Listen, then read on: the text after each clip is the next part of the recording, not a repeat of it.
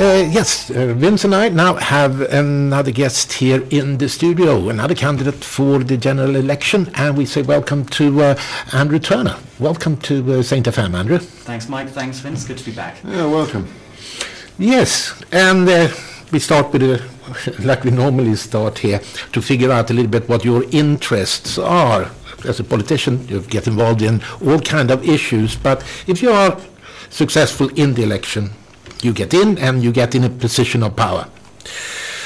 Uh, which would be your favorite areas and would be what would be what you tackle first?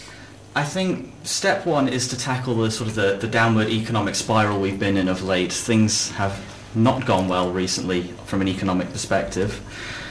We have a strong dependence on the UK for the vast majority of our island's money. We know that our financial aid settlement is only going to get smaller over the years, definitely not bigger. Um, so we need to we need to sit down and we need to work out how we can make that pot of money go further. I'd like to see us learn a bit from the private sector on that front. They've always had a rough time of things. They know how to stretch every penny to survive, and I think we need to use that kind of thinking that way we may have a little bit more budget to play with afterwards. You know, we can then we can look at things like improving social care, healthcare particularly, and of course the backbone of everything, our infrastructure. Yeah, that's that, step one. Yeah, you mean that operating St. Helena government as a company, more or less? Not, not quite to that sense, because obviously, you know, St. Helena government's not aiming to make a profit or anything, but just learning those lessons of how to streamline, how to be efficient, how to make that, that limited budget we're going to have go as, do as much with it as possible.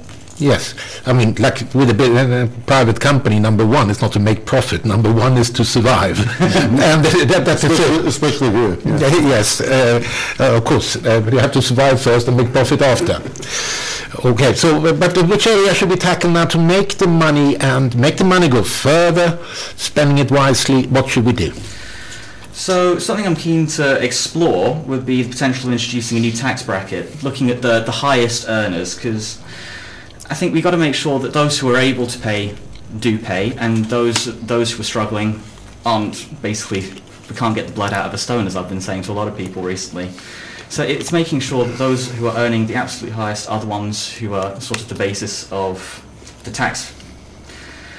And then in terms of development, you know, we've got to take multiple approaches. We, we can't rely on tourism, although I don't think we should completely ignore it. At some point we're going to have to work out how we can work that around COVID.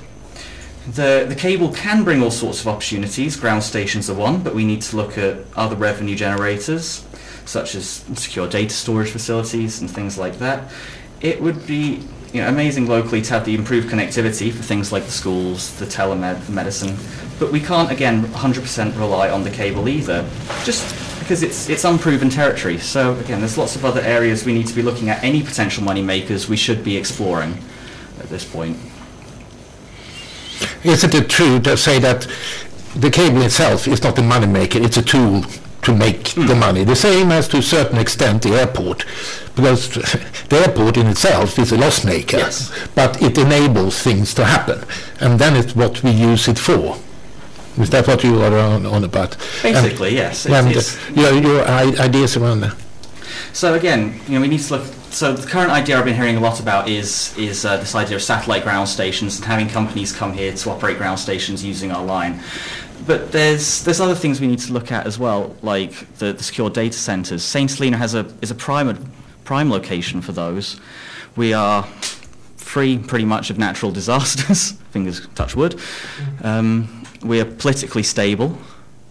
So, in terms of having a, a, secure place to store all your all your valuable data, you know, you look at big companies like Facebook; they need massive data centers. The more, the merrier, and that's only going to become bigger as the as the world improves its its sort of connectivity. So. Yeah, the, the, the, there's a specialist came on the plane on Friday, was it? Um, yeah, cyber security. Cyber security chap, Wes Lewis. So. Um, yeah, that'll be a good thing to um, test him on actually. Mm. Um, how hack-proof are we for that? Absolutely. And maybe at the moment we're not as hack-proof as we should be. But to change the subject um, slightly, or, or a lot here, you, you, you, you know, you, you wonder who are going to put themselves forward to be ministers, etc. But uh, putting that one aside for the moment, what importance do you give to the scrutiny committees? You can't have one without the other. Uh, the whole point of having a ministry is, okay, you've got this accountability, but you need people up there, right there, straight away, holding them to account. Otherwise, you've just got a minister going off on their track, doing their thing, and nobody saying, oh, hang on, have you thought about this? So you, you cannot have one without the other. Um, so without putting words into your mouth, I'm leading you a little bit here, I, I admit that, but I think what I can interpret from what you're saying is you need councillors of equal calibre on the scrutiny committees Absolutely. uh, as ministers. Absolutely. And there needs and there needs to be a sort of a healthy relationship between the two, where one can critique the other without it turning into, I think, like we've had over the last few years, where we've had sort of a bit of a war between Exco and Legco, and it's it's nobody wins when that happens. So you need to have a group of people who can take the criticism as well as give it in a way that's mm. constructive. Mm. Yeah. So, so, so if, if the scrutiny committee worked well in a constructive, critical but constructive manner, you, you could see probably more cohesion maybe than we did before. Has to be. Has to be. Yeah. Yes, and uh, if we move now away from that, you know that what it looks like anyway is that we're going to get the different portfolios and we're ministers for the portfolio. And apart from, I know a lot of people want to be chief minister, uh, but apart from that, which would be the areas which you would prefer to be active in? Because what you're saying about making more money and spending the money more wisely, there is uh, it's fully understandable, but Yeah. which areas should we focus on to, Well, obviously, that's something you can do across the board. You know, ev- every department needs to be looking at how they can be more more streamlined, essentially. But if I was to if I was to pick a particular portfolio, it would either have to be health and social care. I feel like that's something I'm I'm very strongly for. And safety, security, home affairs, because it's got a lot of things that I've, I've obviously got quite a lot of interest in police and access to justice, courts, human rights, areas like that. I, I feel like I, I have a lot of the background knowledge I would need to do good there. Can I, um, since we're moving on to this, I'll ask you a the same question I asked Derek Thomas just now. In most governments, the, uh, the three main areas uh, should be, and, norm- and normally is if you've not got a dictatorship, is um, health, education and housing. Mm-hmm. We hear a lot about health, we hear a lot about education. But housing, how would you beef that one up? Because there is a problem there. Definite problem. Absolutely, it's it's one of the most difficult thing being a young person trying to sort of get established here and start a family here is finding a house. You know, the bank doesn't lend enough money for you to buy one, even if you're on a decent salary, and rents are astronomical at the moment. And that's actually something I think we could look at in terms of helping young people get into houses in particular, is use the bank more. St. Helena government has a bank of its own, pretty much. It's such a useful economic driver to have that.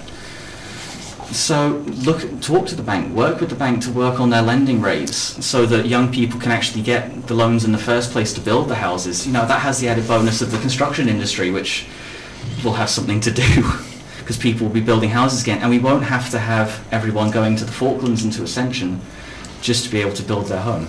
Well, just to, n- not because of myself, I might not be in that position, but the, the problem is also there for older people that during their lifetime, when they earn money, they can afford to rent, but they can't when they retire, um, and they can't go to the bank because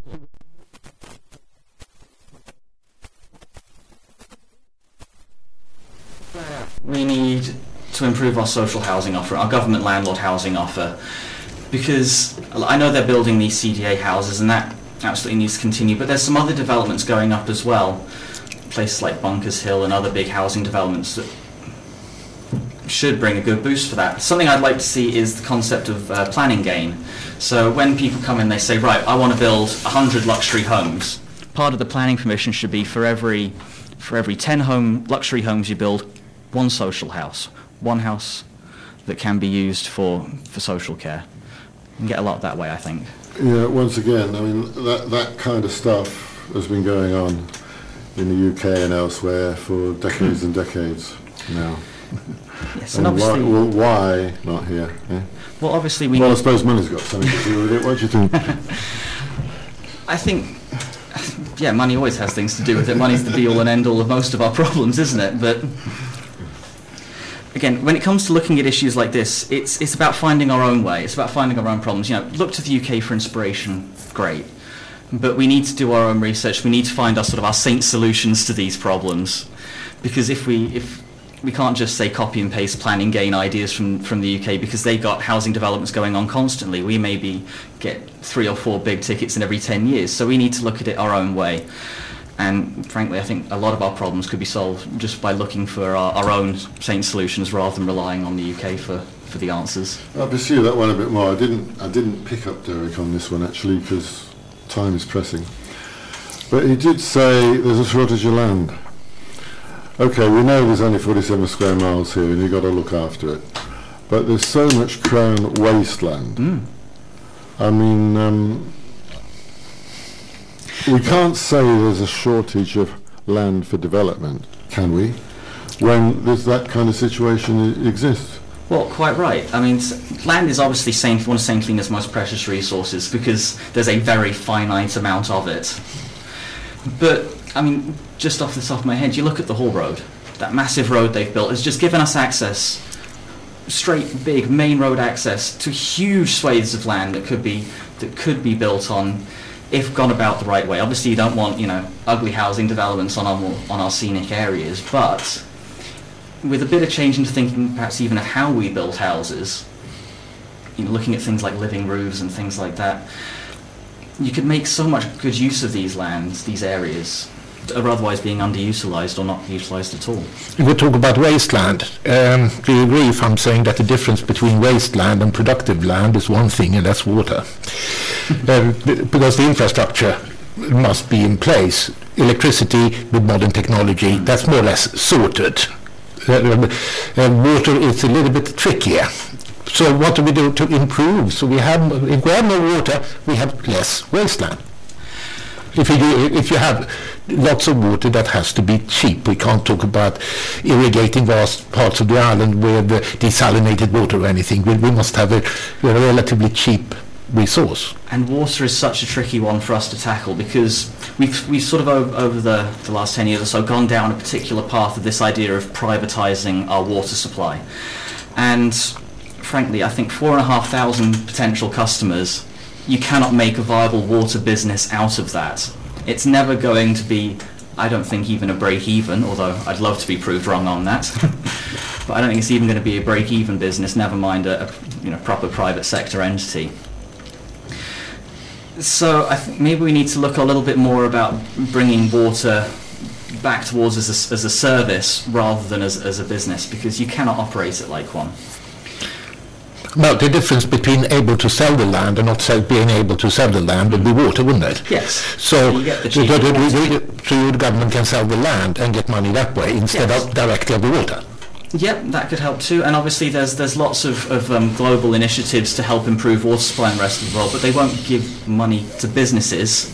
But you can more likely persuade them to give money grants to, to governments to improve things like the water network, which obviously needs doing. We need to improve the water security as well, because we've we've only recently had droughts. Every three years, it seems to be. And you know, if we're still having droughts, we can't talk about irrigating more land yet. If we can't even keep the houses in water, keep water flowing out of the taps. So I think just by bringing bringing water back in house a little bit more, you can you can get access to these kind of grants from these from these bigger charities and groups like that who want to to improve water networks around the world. And then obviously that gives you the advantage of being able to use that that extra to yeah make more land accessible for arable production, for agriculture, whatever else it is it needs to be used for in forestry. Going back to what you mentioned before, you said that health would be something that you would be interested in. So how do you s- look at it? We have had, I think health have had a challenging time. To say the least. Yes, uh, that's your words. Uh, but what would you do to improve uh, the situation? Everybody trying to, but it's not easy.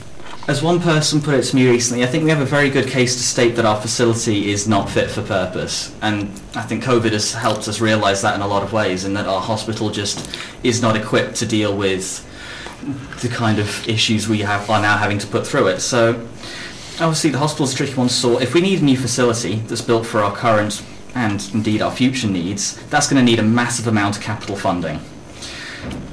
I don't think that'll be forthcoming unless we can prove to the UK we can spend it wisely.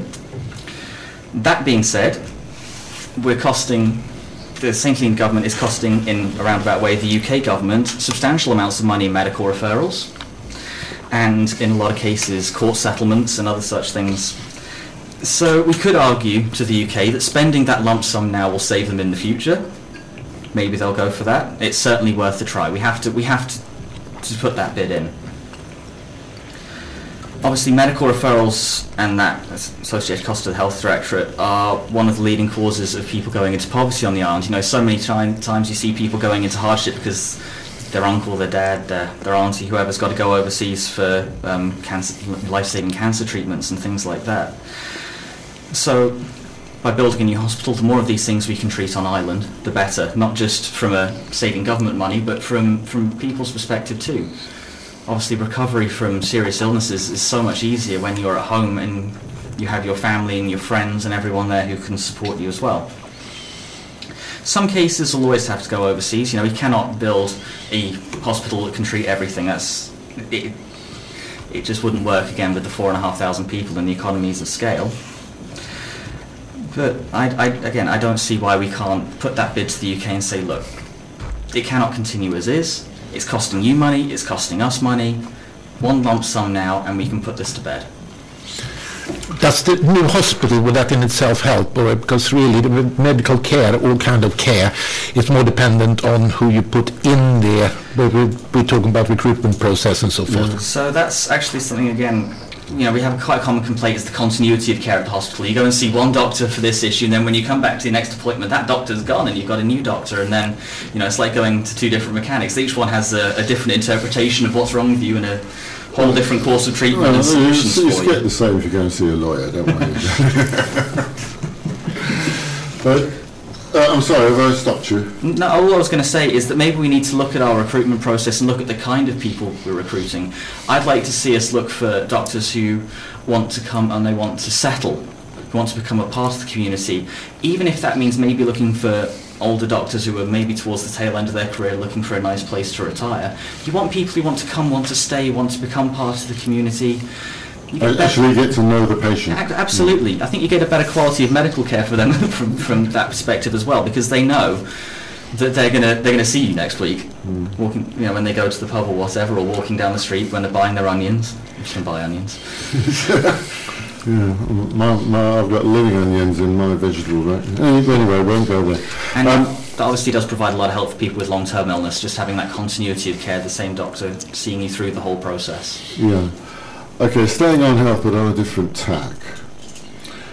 Uh, again, I broached this subject with Derek, so you should get it as well. Um, the the COVID-19, uh, there's a growing scientific opinion that it's here to stay. I, th- I, I think it's the prevailing scientific opinion now. If it's here to stay, the logic is we've got to face it sometime and uh, a scientific opinion is that the longer we avoid facing it, we, uh, we as a community get into a worse position for endless reasons. But what is your general approach, or would be your general approach, to trying to live with the coronavirus, which is what they're talking about now? Obviously the thing about COVID and the thing about the scientific opinions about COVID is, as we've seen, it changes almost every day. so I'm, I'm, really hoping that scientific opinion is wrong and that we'll find out next week that actually they found a cure. And so that, but failing that, yes, we do need to work out what we're going to do to live with it. It may end up very well being something that we just have to sort of take into account as part of our everyday lives, like like AIDS and things like that. You know, we, we as as a, as a people of the world, we got used to that being around. We take sensible precautions out of a out of a regular habit. So a certain amount of that needs to come into come into play if we are going to open ourselves up to this then we need to get used to a certain amount of safety precautions as part of our daily habit. One of the big risks we have here is we haven't gotten used to things like mask wearing, washing our hands constantly. We haven't been living like we're in a pandemic. So you've got a lot of, of educating to do if you're going to go down that path of opening up and just saying, look, right, we need to live with it. But for COVID in particular, again, this is something I'd like to see where we don't necessarily just follow the UK path. We need to, we need to work out our own way with this one. So many nations are doing it differently with varying degrees of success. Frankly, the UK has been one of the harder hit ones, so maybe we need to look at other nations. I'm thinking of New Zealand, who've actually, by and large, managed to keep keep community outbreaks at bay. But again, it's it's about finding our own solutions to these issues, working out what we're comfortable with, not necessarily what the UK says is best, what we're comfortable with in terms of how quickly we want to open up. Well, yeah, okay. Um, have to say, Andrew, I'm not entirely convinced. I, I mean, we cannot sit around as Fortress St Helena forever. There's, there's the undeniable economic um, effects. No, nothing will happen on economic development while we have got all the borders more or less shut. Say nothing Then, and, and then there's the the the thing about um, getting a genuine in, immunity to the to, to the pandemic, and you can't get a, a genuine innu- immunity to this particular coronavirus unless you're exposed to it.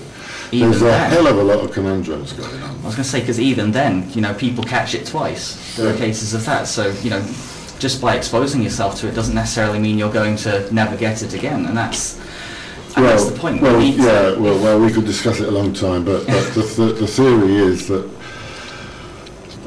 like the other four coronaviruses that are knocking around, the more you're exposed to it, the bigger, the, the better your immunity is to it, and that, I would say, is, is a bullet that's got to be bitten, uh, as I did say to Derek, you know, by this next government at some point during the four years. so obviously there's, yes, on the one side you have the economic drivers that you need to look at. I'm not, I, am not sure I completely agree with you that no economic development can happen, but certainly if you're looking at regrowing tourism and stuff, yes, that cannot happen with quarantine there. People aren't going to sit two weeks in a quarantine facility on their holiday.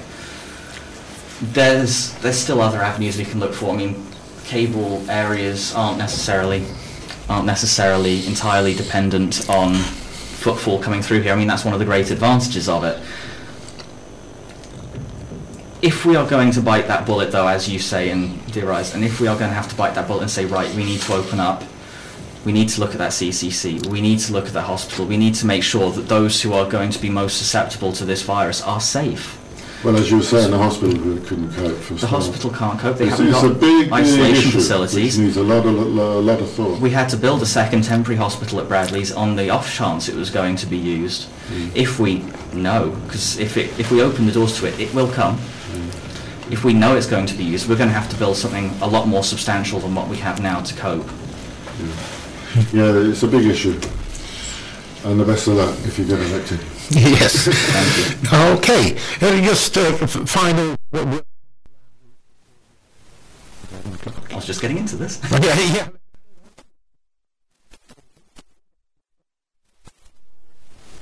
Give equal time to everybody, otherwise um, we're being biased or something. So, yeah, if anything you want to say before we say good luck with your campaign? Just to thank you to the people who've nominated me. Thank you to the messages of support I've had since going live with the campaign. If anything, I just want to say, I don't want to make promises and say, look, I want to do plan A, plan B, plan C. Obviously, these are things you want to do. You never know what you're going to face once you actually get in there.